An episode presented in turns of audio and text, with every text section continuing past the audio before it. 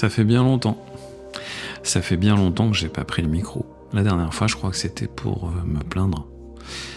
Vous êtes dans le Pomcast et c'est le douzième épisode.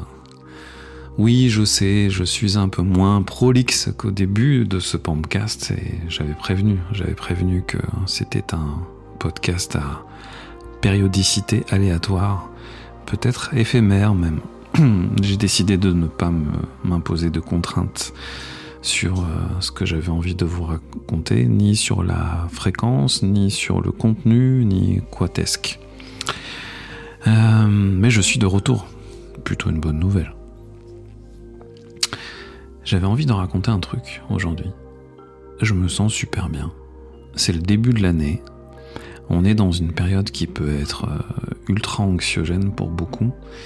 Et euh, j'ai beaucoup navigué entre euh, de d'être euh, dans ma rébellion habituelle et, et de revendiquer le besoin de liberté et de critiquer tout ce qui se passait par rapport à, cette histoire de, de privation de liberté et de l'arrivée de ce pass vaccinal j'ai envie de vous dire euh, bienvenue à Gataka.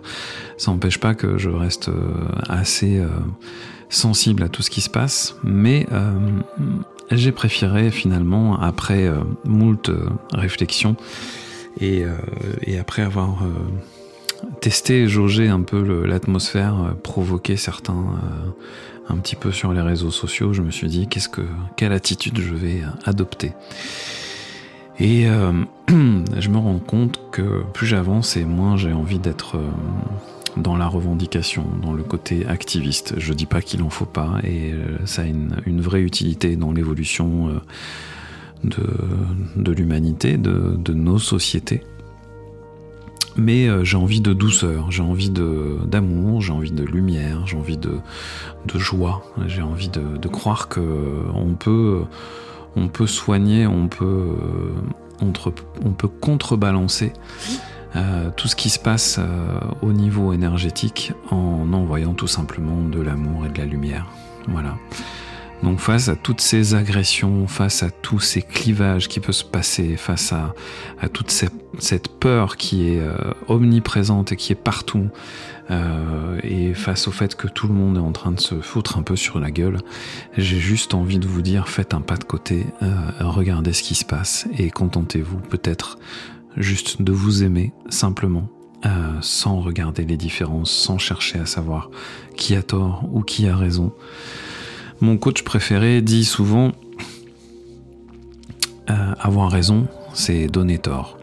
C'est vrai qu'on est dans un monde où, ben, au final, on passe beaucoup de temps à essayer de convaincre l'autre du bien fondé de ce que l'on pense et c'est très important de se sentir euh, exister, de se sentir validé par euh, le biais de, ce truc-là, ce phénomène d'avoir la, euh, validation de, l'autre. Oui, ce que tu dis est important, donc tu es important, donc je te reconnais, donc je te respecte.